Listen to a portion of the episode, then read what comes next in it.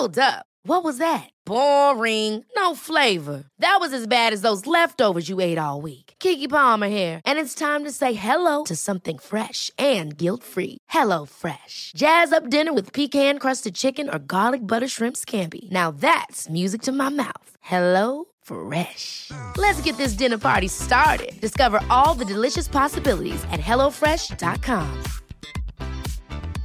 Ready to pop the question? The jewelers at BlueNile.com have got sparkle down to a science with beautiful lab grown diamonds worthy of your most brilliant moments. Their lab grown diamonds are independently graded and guaranteed identical to natural diamonds, and they're ready to ship to your door. Go to BlueNile.com and use promo code LISTEN to get $50 off your purchase of $500 or more. That's code LISTEN at BlueNile.com for $50 off. BlueNile.com code LISTEN.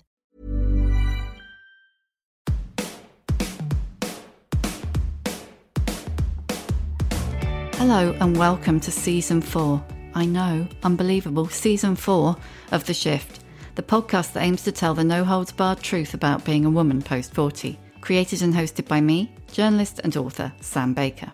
I'm thrilled to kick off this season with today's guest, Mel Giedroyc. And yeah, I did practice that 935 times. Mel is, she reckons, the more punctual half of beloved comedy duo Mel and Sue, an actress, writer, and, drumroll, national treasure, thanks to the best part of seven years spent eating cake. Nice gig if you can get it, Mel. And now, the bloody overachiever has written her debut novel, The Best Things, which is as warm, hilarious, and full of pin sharp observation as you'd expect. I'm doing what I'm doing. I am who I am, what I am. And I, that's it. There's not really much I can change. No, of course I can change, but you know, the intrinsics are kind of there and they're set in stone. So if you don't like it, babes, sorry. Mel talks ironing and asks the big question who actually irons? The terror of hitting the financial skids and walking away from the bake off payday, being a menopause dodger, and the importance of bringing more perimenopausal characters to our screens, and writing her first novel at 51. 51! There is hope for us all. Basically, you're annoyingly superhuman. I mean, like comedy duo, bit of Shakespeare, bit of Sondheim, bit of quilting, two non-fiction books, two kids, now a novel. Listen though, What's Sam, listen. with you? No, listen, thanks for that list. What that list says to me very automatically is um I've forgotten the saying, Jack of all trades, Jill of all trades, mistress of none. Yeah? You know what I'm saying? Why not just do one thing and do it really well apart from sort of hopping like some annoying frog between various lily pads? And No, uh, here's my question. Would a bloke say that? Oh, you've got me. You've absolutely got me. Right. er- erase that and let's pretend I didn't say that. Yes, Sam. Yes. All of those things. Yes. Let's talk about the book a bit first. Because that's what you're here for, let's face it. So let's let's do the bit that will get me into trouble with your publicist if we don't do it. I finished the best things last night and I loved it. I loved it. Thank you very much indeed. It was quite different from anything that I've ever done before in the sense that I was totally on my own. I usually sort of work in a gang or, of course, with Sue, uh, which is our little gang of two. So when you're out there doing something completely on your own, it is a bit weird. Um, It is, isn't it? I went to the local library every day. I would get there in a slightly OCD way at 5 2 every morning, 5 to 9, and I'd be the first in the queue so I could make sure that I sat in the same chair every day. This was winter 2019. This was a whole life ago. And I found that really, really got me going. It spurred me on because I thought, I'm sitting in a chair in quite a quiet space. There's nothing else to do. I've just got to get down and do this. So that was good, actually. I enjoyed that. Did you have to Um, leave I'm- the house to do it? I think so. There's too many distractions, aren't there? It's just too. I don't know about you, but I would rather do anything, literally anything. I'd rather, you know, sort out my own ingrown toenails with a credit card and some boiling water than actually have to sit down and write. Are you like that, Sam? Totally. The minute you start working from home, you know, because I'm institutionalized because I worked in an office for like decades. And so the minute you start working from home, you're like, oh, in emptiest laundry basket in the country. Yes. I find doing laundry really, really satisfying, actually. That's one of the great pleasures of lockdown. I've really got into my laundry in a major way. I love it. I love the whole thing. Are you an ironer? No, Oh, God, I know. no.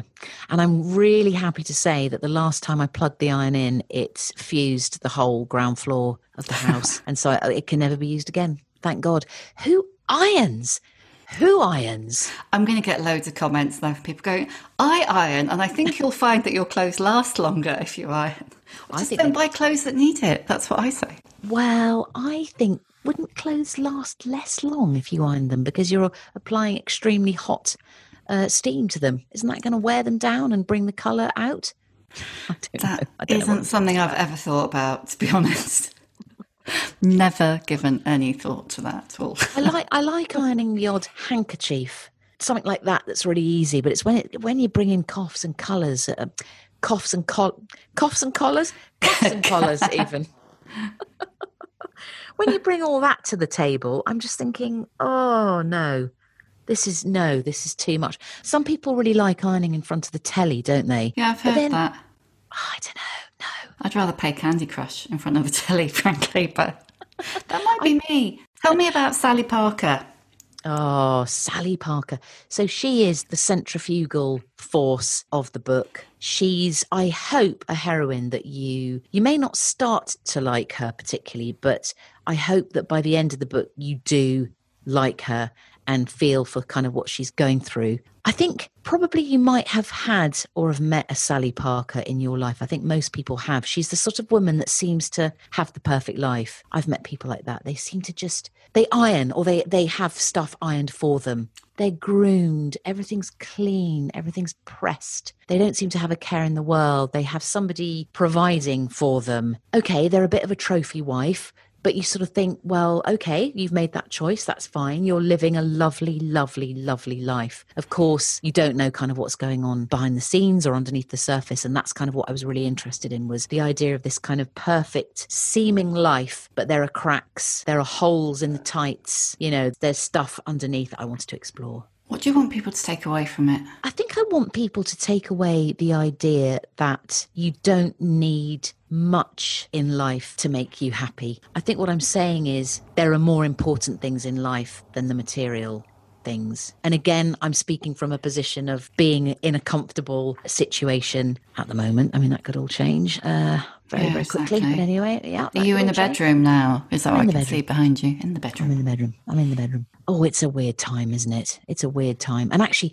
it's quite a strange time for this particular book to come out in a funny way because I wrote it before the pandemic had hit. There wasn't a whiff of any of that in the news or, or anything like that. And it's a story which is kind of saying, look, look around you at what you've got. You know, enjoy your family. You might not know them very well. Try to get to know them. You don't need material goods to have happiness. And then here we are, cut to a year later, and suddenly we're in circumstances which we are surrounded by our family, potentially, or those close to us a lot, like a real lot. And a lot of us are in a position where we're going, okay, when's the next paycheck coming? Mm, totally. It's weird. I've written a story which kind of preempts that, but I had no idea I was going to preempt that, if you know what I mean. How are you getting odd. on with your teenage daughters in lockdown? So I've got one who should be at art school. She's doing the foundation, but she's taken the art foundation very much home. So we've got the garden shed as her studio, and I can't really see into it because there's such a massive fug of smoke and the noise of Jimi Hendrix and Talk Talk and Joni Mitchell and Suede is so intense you can't even get through. But when you do actually open the door, there's a sort of billow of smoke and noise, and you can just about make her little figure out. She's permanently wearing a beret, which I'm very, very glad to see. um, she seems to be quite happy. I'm a bit worried about the smoking, but you know, what can you do? She's 18. I was a very heavy smoker by the time I was 14, so I can't really uh, say to her, look, you shouldn't be smoking, but hopefully she'll realize pretty soon that it's not very good for you. Um, and the other one is in lower six. So she's on her A level courses. And I passed her room just before I uh, started talking to you, Sam, and she's doing drama A level. And all I could hear was a sort of coming from the other side of the bedroom wall. So I assume everything's okay. I was going to say, what the hell was she doing? I'm imagining some sort of physical warm up or getting into some sort of character. I don't know. All I know is the broadband width in this house is stretched to the absolute ruddy limit. I mean, we're all, all four of us are here trying to sort of do our thing. yeah, I don't want to tempt fate because we haven't had any of those problems yet. But that the number of times you just watch it fall over because it's not, you know, there are four people or six people in the house all trying to use the broadband at the same time. And oh God, Sam! I know how oh. desperate you to leave the house. I am desperate, honestly. I just really. Sorry, that's the Hoover going. You might hear a slight whining in the background. It's not the dog or the children; it's the Hoover. Oh, but it's somebody um, else hoovering. That's good. Yes, my husband's got quite into the hoovering. Actually, that's very. It's a good sign, isn't it? It's a good sign. Yeah, very dear. Don't don't rock that boat. I know. I just the idea of sitting in a cinema with lots of people, watching something like Rocky Horror, just some ah. big kind of event like that. I just oh, I yearn for something like that. It'd be great, wouldn't it? I just haven't been to the cinema since I went to see Don't Judge Me, Paddington Two at the cinema. Oh, listen, one of the finest films made. Have you got it on DVD? Great film. Yeah. Oh, yeah. I've watched it about ah. 45 times. It's brilliant, Sam. Isn't Hugh Grant just a revelation in it? Yeah, it's absolutely brilliant. He's so good. It's the best thing he's ever done, I think. He's so yeah. good at comedy, Hugh Grant. And I prefer him now he's older. I don't know, there's just something more real about him now. When he was doing all that kind of frippy, floppy, floppy fringe Being stuff. a floppy haired love interest. Yeah, I just think now it's he's got the grit, man. He's hilarious. I love him. Now, I'm obviously going to say, do you think the same thing applies to women? What do you mean? The older we get, the better we are? That actresses are allowed to kind of get better and stop being the floppy head love interest and hell yeah hell yeah i think people in general just get more interesting the older they get. I say that frankly because I'm getting older. I'm just clinging on to anything, um, any straws that I can. But no, I think experience is everything, actually. Wrinkles are everything. Experience, life experience, being around the blockedness, worn in, women, men, bring it all on. Also, I'm sorry, but it's such a kind of lovely breath of fresh air when you see a woman, particularly on screen, that hasn't had all the tightening and the mm. and all the whatever they do to their faces. It really is an actual relief to see that. I love Emma Thompson for that reason. She says in public often that, you know, she hasn't had anything done and she wouldn't have anything done. I kind of think, oh man, that is good. I think she even said one of her posters for a film that she did a couple of years ago, she was in her contract that she did not want it airbrushed. I just think, come on, my friend. That's a relief, isn't it? It really is. Do you feel like your opportunities have got more, less, not changed as you've got older? I would say different and more interesting actually. I don't know if you find this, but I think you care less, don't you, about certain things the older you get. I think when you're in your 20s, it's very much sort of what's everyone else doing? There's that sort of awful competitive thing. What's everyone else doing? Oh, am I doing? What am I doing? You know, that, that thing. And then in your 30s, you start to sort of go, okay, I think I vaguely know what's going on here. Not really. Then in your 40s, it kind of starts settling in. And then in your 50s, you're settled in a bit mm. and also just thinking, I don't really care what other people think about me anymore. And that's a big relief. It's a revelation. Yeah. I'm doing what I'm doing. I am who I am, what I am. And I, that's it. There's not really much I can change. No, of course I can change, but you know, the intrinsics are kind of there and they're set in stone. So if you don't like it, babes, sorry. I don't care. Do you feel a lot more confident in yourself now? I wouldn't say confident. I'd say just I've got less of a grip on things. And that gives you a sort of slightly devil may care fearlessness. Probably. I wouldn't put it down to confidence. I would I just think it's oh, just let it all go now. Let it all go. The year we've all had, let it all go. What will be will be. Let's just make the best of what we can. in That's a way. true. That is true. It's like there's no way yeah. you could have predicted all this. No, absolutely not. Absolutely not. And also, I do, and I don't want to sound like some kind of awful preachy person, but I just feel so thankful for what I've got. I think the small things really, really just mean a hell of a lot more now than they did a year ago and that's that's good it's good it's good to have a sort of a reset on the default button maybe do you know yeah. what i mean yeah totally. Um, Back in, where was it? Were you in your 40s when you had your kind of house moment?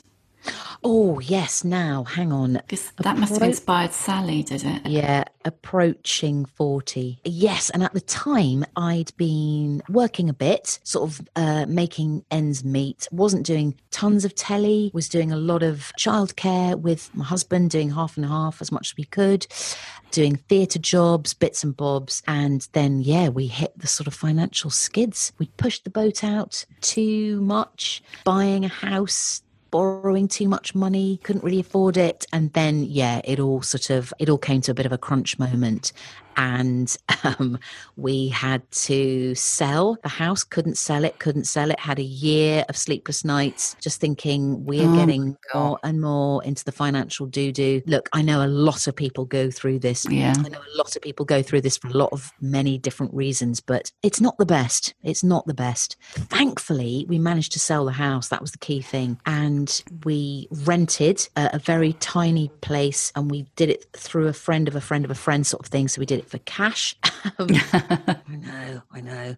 But we had to. We had to. That was just the way we had to go. And it was good, actually. It was really good. Not good all of the time, but it was good to have to cut our cloth, as my mum called it, not to borrow these ridiculous sums of money that don't really exist and that you can't pay back. That's right. I had an ad campaign. That's what it was. I was doing an ad campaign for Kingsmill. Sue and I were doing it. And stupidly, I just thought, well, that keeps us going. We'll do a couple of ads a year and we don't have to do much else. Nice work if you can get it. nice work if you can get it. And it's a kind of work that doesn't really stick around for long because the letter came through the door saying, We don't want you anymore. Bye bye. Uh, and then you're left with nothing. So, note to self just make sure you've got some good solid work underneath you rather than ephemeral, ludicrous adverts. That was a big lesson. Yeah, God. And do you think that changed your Changed kind everything. of everything? Yeah. Absolutely. It made me more robust. It made me think, why do I need a huge house? You know, what does this mean? It made me think we can live on a lot less. We were quite happy, actually. We were quite carefree in a way because we didn't have a mortgage. We were renting. And that was, uh, you know, again, I know lots of people listening are out there and they're renting and they're thinking, oh my God, I'd love to own a place. I think everything is a double edged sword, isn't it? Mm. For us, renting was the best thing because we didn't have that saddling mortgage round the necks that we couldn't pay. So I, everything in context, I suppose. Yeah, it was it was interesting times, and definitely this idea of a story like this was sown because I was going through it myself, although not in any way remotely like Sally Parker. I mean, they're living life on a big, supersized scale. You know, she's got a husband who's a hedge fund manager. My husband, I can tell you, is not a hedge fund manager, which I'm quite pleased about. Um, They are living this opulent, affluent, kind of crazy life with this wheeler dealer alpha male husband who's burning the cash. And she, Sally Parker, my heroine, is also burning the cash, although she doesn't really quite know where the cash comes from. But as long as it keeps coming in, she's sort of fine. Uh, loads of kids, nanny, basement gym, cinema, blah, blah, blah, you know, living the life. And then suddenly, boom, it all gets stripped away. You're the youngest, aren't you, of four? Of four, yeah, yes, yes, I am. Yeah, it's it's a busy old thing being in a family of, of four kids. You never quite know who's doing what when you've got more than two kids. I think you can't quite keep a track on everyone and uh, mum and dad particularly the older i got they got so tired you know they'd done it three times already they couldn't really quite be bothered with number four Yeah. but it gives you an amazing freedom actually um, because you don't have these helicoptering parents kind of analyzing your every move all the time and i think that's very freeing. I felt totally free actually. It's an amazing thing they gave me really. Benign neglect And you're really close, aren't you, to the sister above you, Coky? Yeah, yeah, we're very good pals. I mean, I'm very good pals with all my sibs. I love them all dearly. But I think because we're the closest to each other in age and we've had children around the same kind of time, we've always lived very near each other. So we've always helped out with each other's childcare, which I couldn't have survived. Oh, I couldn't have done it otherwise. Oh, it makes me feel. Yeah. the idea of Ugh, doing it. Yeah. Yeah. No, because the four, the four of us, um, so me, my husband, my sister, and her husband are all freelance. So odds on, at least one is unemployed at any given time. It's just the that's just you know, statistics. So that person would scoop up all the children, and that it was really lucky, really That's lucky. brilliant, isn't it? Yeah, Just that, it that constant. The cousins, yeah, it's good. It's good actually. I'm I'm glad we did it that way. I mean, it wasn't without its roller coaster, bum clenching moments, but um, you know, we got through. I, I hate to bring Sue in because I've, heard, I've Bring been her in, listening man. to loads of podcasts and you go, oh, bloody hell, not her again. but obviously you've got your 30 year friendship with her and you're close with Coky. Is that, that a female friendship's important to you?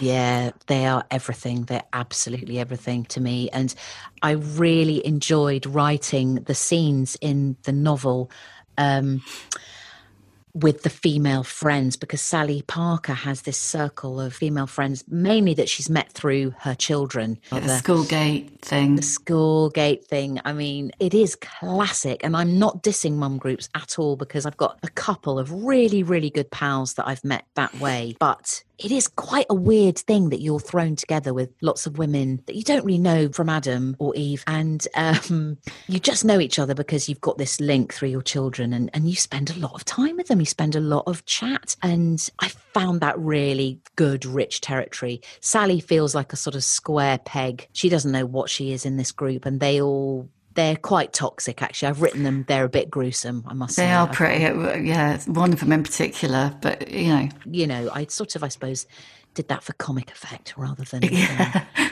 no for the reality.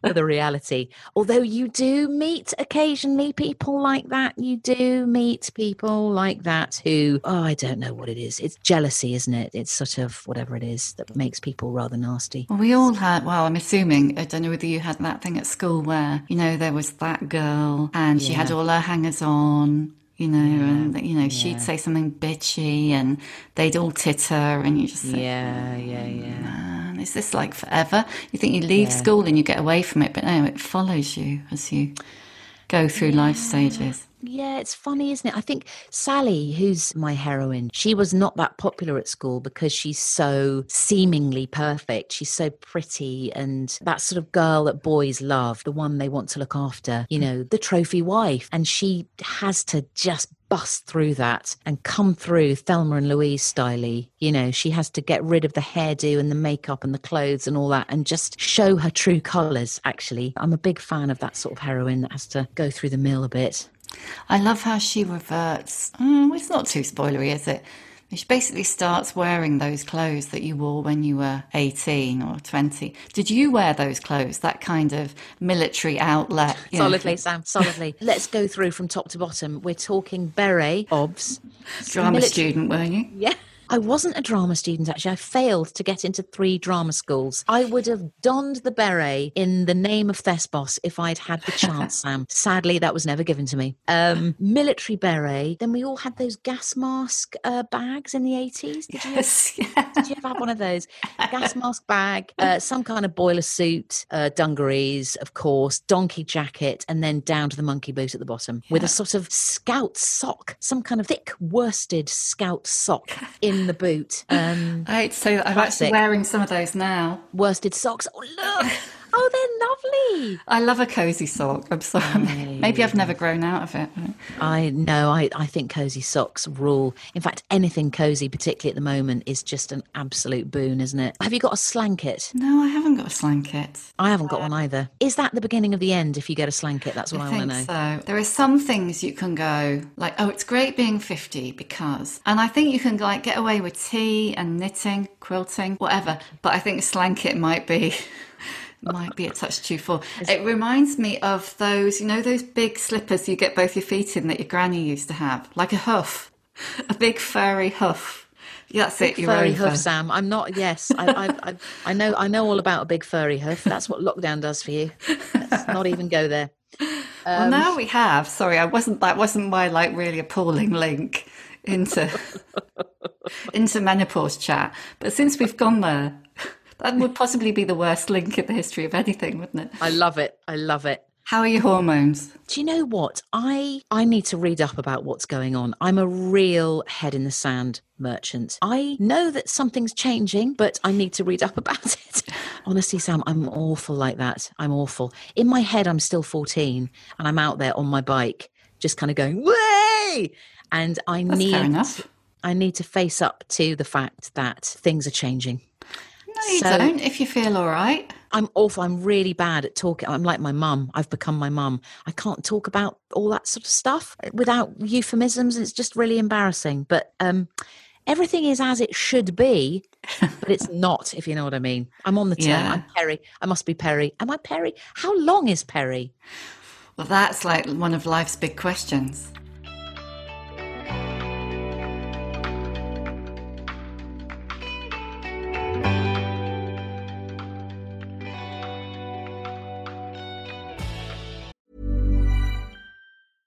This is Paige, the co-host of Giggly Squad, and I want to tell you about a company that I've been loving, Olive and June. Olive and June gives you everything that you need for a salon quality manicure in one box. And if you break it down, it really comes out to $2 a manicure, which is absolutely insane. It's also so easy to get salon worthy nails at home with Olive and June. The difference between how your nails used to look when you did them yourself and now with the Mani system is a complete game changer. The best thing about Olive and June too is it's a quick dry. Dries in about one minute, lasts for five days, and full coverage in up to one to two coats. Visit oliveandjune.com slash perfectmanny20 for 20% off your first system. That's oliveandjune.com slash perfectmanny20 for 20% off your first system.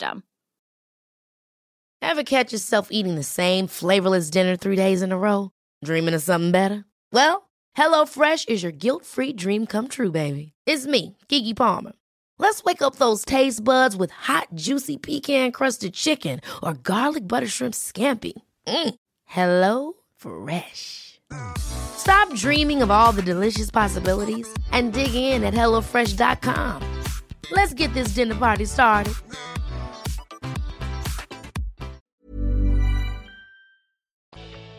Is It's- Perry like it can years? be really long. Yeah, yeah. Is it? Perry is the menopause thing, really. Is it?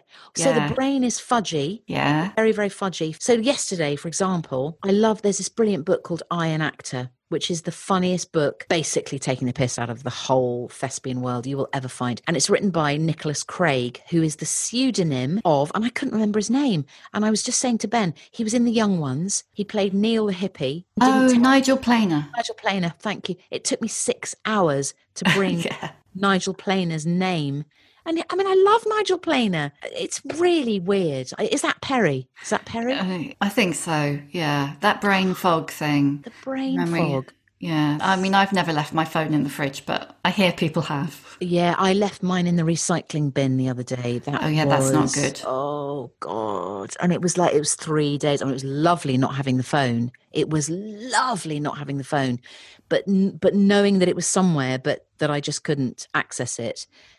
And Ben had said, "Go and look in the recycling bin." I was like, "Don't be ridiculous." Don't be ridiculous. Who leaves their phone outside in a big recycling? Of course, there it was, and I had to go through all the crap. Anyway, anyway, first world ruddy problems. Yeah, totally. I mean, it is a bit, isn't it? Because a lot of the women I spoke to said, oh, well, it just feels like you're the butt of the joke. Once you're perimenopausal, you're just, you're a bit hot, a bit brain foggy, or brain foggy or angry. And then you get a mm. bit like puffy around the middle. And so you're like the joke character in the sitcom. So what we need is to embrace it and give us characters that we'll all identify with. So that's, that's your project, your next project. Yeah, no, okay, I'll I'll take that. I'll give Sue a call and I'll say, right, I've got a mission. We're on a mission. We're not going to stop until Sue's in an iron lung and I'm sort of in some, you know, care home. So we'll keep going on that. Good. There's no point trying to pretend to be something that you're not, is there? No, exactly. There really isn't. There's no point. You will be found out and you will look silly. Do you and Sue ever get sick of each other? I'd say, in all honesty, no, actually. I mean, we've been pals since 1988. So that's 32 years, isn't it? That's a Yes, long long time. And we've time. worked and we've worked together a lot. I mean, I think it's healthy to do stuff individually and and we both enjoy doing that. I think we'd be completely lying if we didn't say, "Oh, it's great to do stuff um, individually and then it's an extra treat to come together and do something together, I suppose." She continually makes me laugh. That is the thing, and I hope vice versa. Um, and that does keep you just it keeps you invested, doesn't it? If you can laugh, if you like to laugh, then the person that provides that is just always going to be somebody that you love to spend time with. And she makes me howl with laughter. I mean, really properly. And we egg each other on. You know, there's that. We just egg each other on.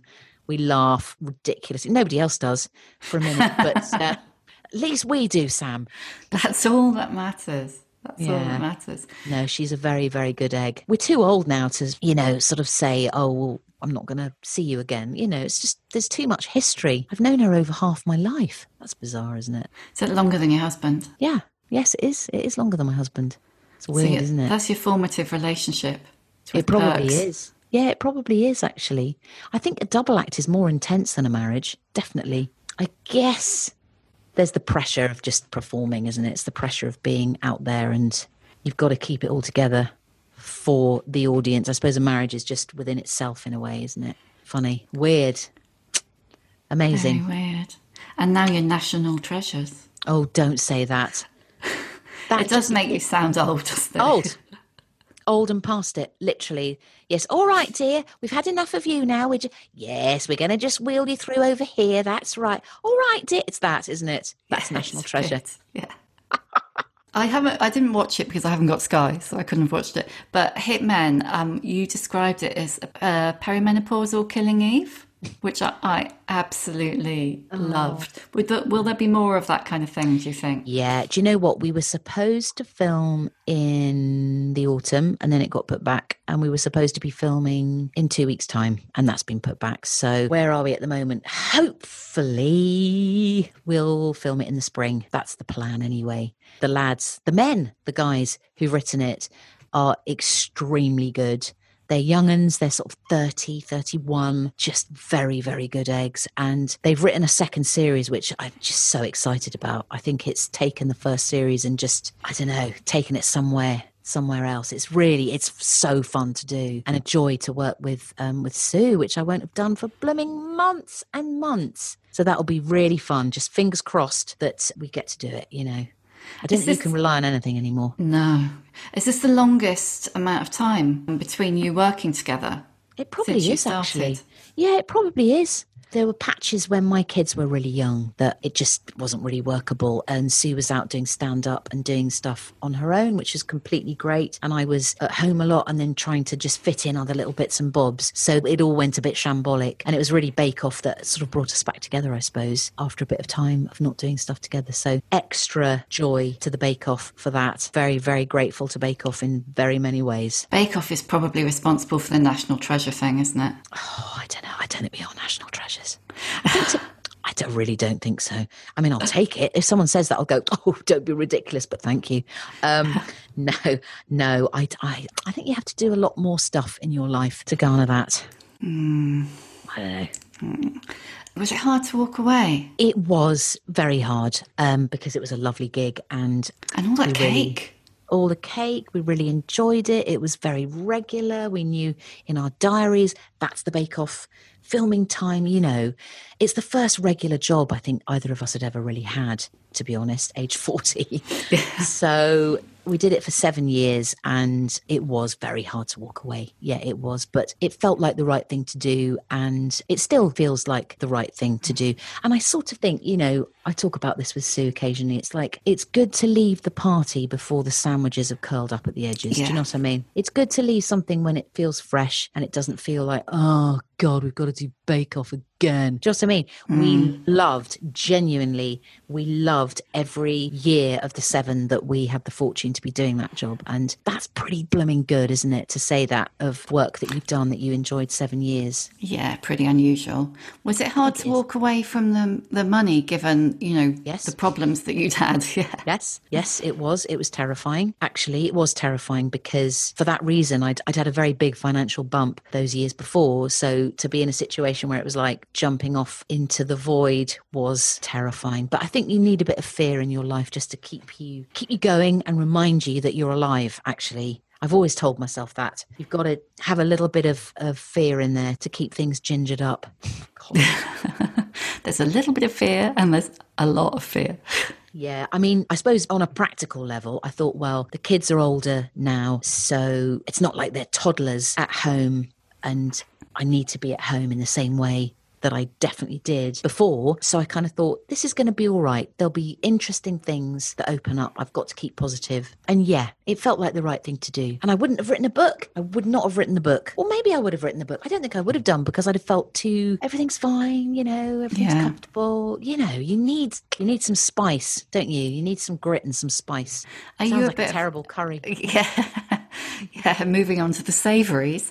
Um, are you a bit of a risk taker? Yeah, I think so. I think I am.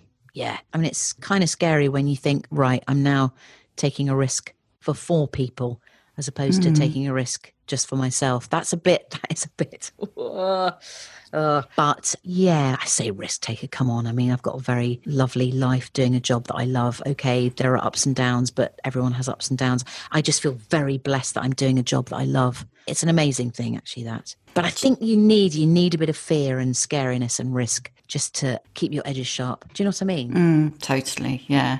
It is a bit like if you're not if you're not a bit scared occasionally, I think that's not a good thing. I mean, I wouldn't want to be scared all the time, but a little bit of fear in the workplace. Yeah. Are you going to write another novel? Yes, I am. I am, Sam. I've got the bug now.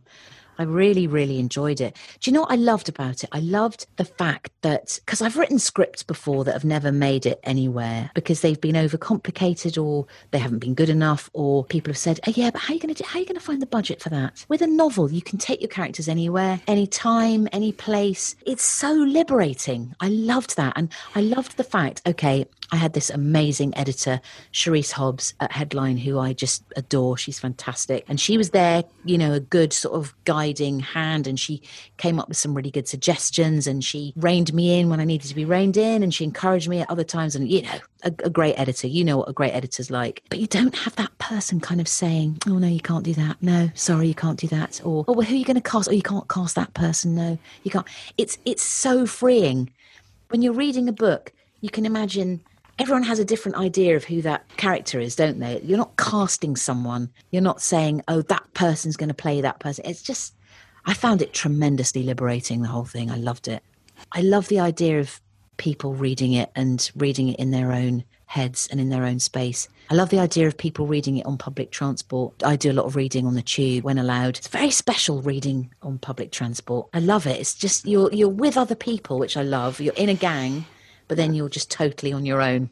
It's great, isn't it? Do you read on public transport? Well, I used to a lot when when we used to go Back in anywhere. the day. Yeah. Back in well, the I, day. I had years of commuting. The amount of time I've spent on trains, I just now I look back and think that's insane. It was like three hours a day or something. But Oh but you can read a lot of books. It's that real guilty pleasure, isn't it, of just being on your own in this crowd. And you can't do anything else in the time. That's what's lovely about it. Hmm. So you don't feel, oh, I should be doing something else. You can't do anything else. You're on a train or you're on a tube or a bus. It's just a really nice feeling that. Do you like an audiobook? Do you know, I'm very, very, very late to the table when it comes to technology. So I will get round to them. No, honestly, I can just about work the VCR now. Do you know what I'm saying? so it, I will get there, but it'll take me. I'm. al- I- I've always got a ten year lag with these things. I know I'm going to love audiobooks more than life itself, I think you will. Yeah. but I also really love the feel of pages. My mum Yeah. keeps saying, "Oh, I'll get you a Kindle. I'll get you a Kindle. I'll, I'll, I'd love to buy you a Kindle for Christmas, but I don't really want a Kindle. I'd like pages. I like that feel of turning the page. Yeah. I like the smell of them. Do you know what I mean? Even if it's a big old book and you're carrying it around with you on public transport and people sort of look at you weirdly, I, I, I, I read as I go up the escalators as well. If I'm really into something, I'll take it out of the tube, da da da, like that, follow through yeah. and up the escalator. And you get some strange looks if you're reading a kind of 900 page 19th century barnstormer of an epic and you're going up an escalator. But I just like, I just like it. Makes me feel I'm in it somehow. What's the book that you you know you most often push on people? Uh, I would say I, an actor, written by Nigel Planer under the guise of Nicholas Craig for the comedy. It is brilliant. And okay, it might be a bit of an in joke. I probably would give that to all like people uh, wanting to act or, or actors or whatever, friends in that kind of world. I, an actor, so, so funny. The other book that I adored, I love Thomas Mann. I think he's just a sensational writer. My mum got me into Thomas Mann, actually. She's a big Thomas Mann fan. And he wrote a book called The Magic Mountain, which I'm sure, I don't know if you've read. No, I haven't read any Thomas Mann, actually. Oh, get involved, Sam. Get involved. I first read Buddenbrooks, um, which is one of his, um, and mum just banged on about this Buddenbrooks for years. And I just thought, God, that sounds really dull. that sounds really dull. And when I was writing uh, The Best Things, I read Buddenbrooks. It's not too similar, but it, it involves a rich family that come up against problems. And it is brilliant. And then that got me onto the magic mountain. When i was reading the best things i was thinking about the structure of it and thinking it felt too like long it's a big fat doorstep, yeah. but no, in a good way. I was thinking, was the inspiration Austen or Thackeray, or it mm. felt like a bit of a 19th century thing going on there. Definitely a lot of Trollope. Anthony, not Joanna, although Joanna is marvellous. Anthony Trollope, I'm obsessed with. Oh, you're brainy, aren't you? No, no, it's not. It's not brains. I don't know what it is. It's just, I don't know what it is. Uh, I love that whole world of the 19th century epic barnstormer. I tell you what it is. I like a long book, I think, because you feel cheated when your book finishes, don't you? I feel bereft when when I finish reading a book that I've been really into. Well, like and you I, storm I, through it, don't you? And then you're like, ah. because oh. you can't stop turning the pages, and then you get to the end, and you're like, oh. Ah, it's hor- It's the worst feeling, isn't it? So I think that's probably why I'm drawn to a really good, chunky Dickens or a Trollope or a George Eliot or, you know, one of those because it. Oh, you know, you've got a good few weeks out of it. You really do, especially if you're just reading like an hour a day on the tube. I kind of think, brilliant, this is going to last me, um, you know, for a few weeks. I mean, Trollope was prolific. The guy wrote so many ruddy books. And I'm only about halfway through, so I'm just thinking, yes, yes, I love that. Do you do that? Do you binge read like that? Get like get hold of one and go, oh, great, he wrote 35. There I go. Yeah, I am a really, really fast reader, which has its pros and cons. I I forget most of what I've read, which is which is bad, which is really really bad. I think if you're a slow reader and you get all the detail, you remember it. I'm just a like that. Just I, I read really really quickly. So. Um, yeah, okay, I've got a couple more questions that I always ask, and then I will release you. What advice would you give younger women? To younger women, I would say, don't worry, you don't have to do everything that you want to do in the next year. I think there's that thing. I think when you're older, you look at time very, very differently. It goes extremely quickly, but you also have that big span of it behind you to sort of ruminate over. And I think when you're younger, you think you've got to do everything now or it won't happen. And I sort of think I wrote my first novel when I was 51. So it's fine. There's loads and loads of time. Don't feel you have to ah, do it all now. What's your superpower? Sleep. I'm a really good sleeper and I'm touchy. I know. I'm sorry. I know. I know. This is awful. It's awful. Well, I say that actually now in the peri stage, two weeks of the month, really good sleeper. Two weeks, mm, not so good. But then I say, mm. mm, not so good. And for anyone else, that's a good sleep. When I sleep, I sleep the sleep of the dead. So you're not a big dreamer. Yeah, you are. But I'm into them. Every dream is like a 19th century novel for me. it's epic. It's big. I'm in it. I'm part of it. And when I leave it, I'm desolate. I often cry in the day because I've left a brilliant dream I was in. I'm not saying I dream a brilliant dream every night. Some of them are horrible, but when you get that one epic one. Those are great. You get a real Victor Hugo of a dream. Do you know what I'm saying? You're right in there in 19th century France. You are, you know, in the costume. You're living the drama. so good. And then you wake up and you've just got to go and like oh. microwave some porridge. Yes, yes. Or take the skid marks out of the children's pants. Sorry, that's awful. I'm sure your children will be delighted you just said that. Your teenage daughter's like oh, that's mortified. oh dear. Uh, yeah, I, I, didn't mean that. Oh dear. There's quite a proliferation of skid marks in the book, actually. I love the concept of the skid mark. It's so 70s, isn't it? It really it's is, really, really 70s. It's a sort of it's it's it's scouts or brownies isn't it? Out on some awful, you know, three days camping in 70s Britain and coming back with Skittles. Were you a brownie? No, I was never allowed to be one. My oh. my mum was really dubious about brownies because I think she thought they were some kind of wing of a paramilitary organization. she really did. She was really anti the brownies. I don't think she's wrong. I know. Well, I did a bit of digging though, and then I found out that my mum was not allowed to be a brownie. So she passed that ah. down. She she thought, well, they wouldn't have me for whatever reason, so I'm not going to let not going to let her. I'd have loved the brownies. Oh my god, I'd have loved the brownies. I'd have been a really fervent brownie. Would you have been a bossy brownie? Would you have been like a sixer or whatever they call them? Mm. I think I'd have been the clown. I'd have been the clown in the pack. I'd have been the annoying one, you know, trying to sort of ginger things up. I'd have been awful. I'd have been truly awful. So Would your sister well. have been the sixer? She would have been the arty one because you got all the badges, didn't you? She'd have had all the. Oh yeah. I can. I only this, had I one. Oh, you were a brownie, Sam. I was a rubbish was brownie though. How I was was it? rubbish. Oh, I was rubbish. I went on camp. Only lasted one night because I was scared of the dark. Oh no. And I only had one badge, which was first aid, and that was because that entire squad Got the. did it. Got. I didn't last. I didn't last. I'm never. I'm not very good with like doing what I'm told. It's the truth of it. Is That's it? the truth. Yeah. Is it? Yeah. You see, I like being in a gang because then I like to try and subvert. I never do truly subvert, but I like being in a gang just to be the wag who's going, you know, or whatever. It's ridiculous. It's sad. Who is your old bird role model?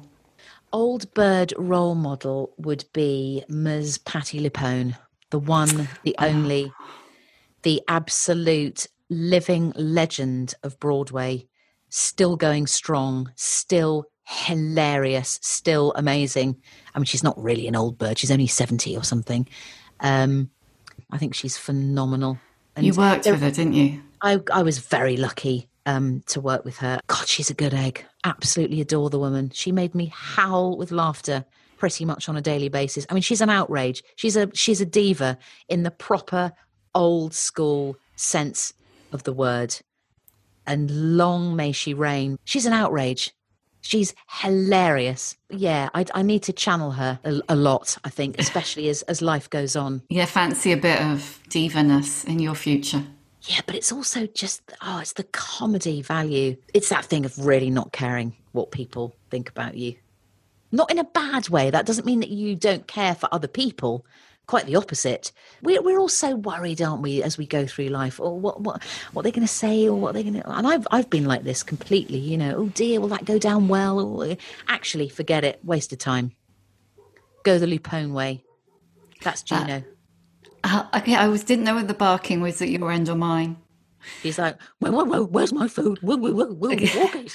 Oh. Whoa, whoa, whoa, whoa.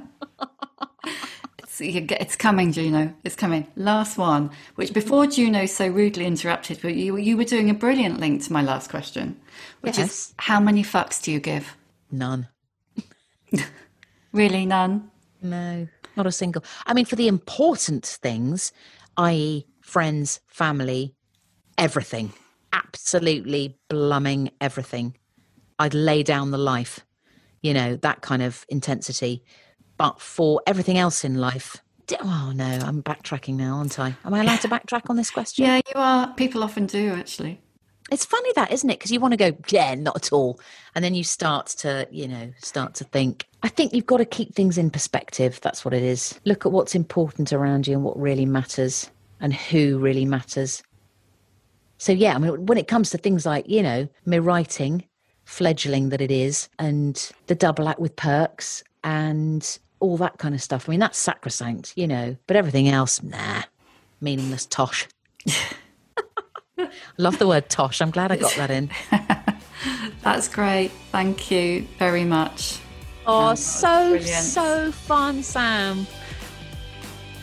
Thank you for listening.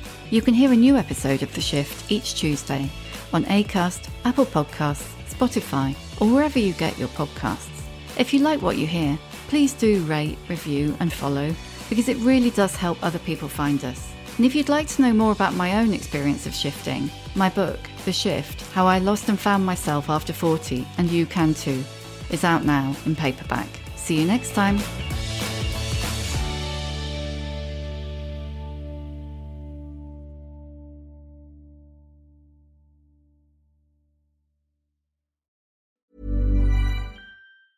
Planning for your next trip? Elevate your travel style with Quince. Quince has all the jet setting essentials you'll want for your next getaway, like European linen, premium luggage options, buttery soft Italian leather bags, and so much more. And is all priced at 50 to 80% less than similar brands. Plus, Quince only works with factories that use safe and ethical manufacturing practices. Pack your bags with high-quality essentials you'll be wearing for vacations to come with Quince. Go to quince.com slash pack for free shipping and 365-day returns. Ever catch yourself eating the same flavorless dinner three days in a row? Dreaming of something better? Well, HelloFresh is your guilt-free dream come true, baby. It's me, Keke Palmer. Let's wake up those taste buds with hot, juicy pecan-crusted chicken or garlic butter shrimp scampi. Mm. Hello Fresh. Stop dreaming of all the delicious possibilities and dig in at HelloFresh.com. Let's get this dinner party started. When you make decisions for your company, you look for the no brainers. And if you have a lot of mailing to do, Stamps.com is the ultimate no brainer. It streamlines your processes to make your business more efficient, which makes you less busy. Mail checks, invoices, legal documents, and everything you need to keep your business running with Stamps.com. Seamlessly connect with every major marketplace and shopping cart. Schedule package pickups and see your cheapest and fastest shipping options from different carriers. With rates up to 89% off USPS and UPS rates. And with the Stamps.com mobile app, you can take care of mailing and shipping wherever you are. Make the same no-brainer decision as over 1 million other businesses with stamps.com. Sign up with code program for a 4-week trial plus free postage and a free digital scale. No long-term commitments or contracts. That's stamps.com. Code program. It's the Kia Summer Sticker Sales Event, so give your friends something to look at, like a B&B with an ocean view, an endless field of wildflowers, or a sunset that needs no filter. Make this a summer to share and save with a capable Kia SUV or powerful sedan. See your local Kia dealer or visit kia.com to learn more. Kia, movement that inspires. Call 800 334 Kia for details. Always drive safely. Sale applies to purchase of specially tagged 2024 vehicles only. Quantities are limited. Must take delivery by 7824.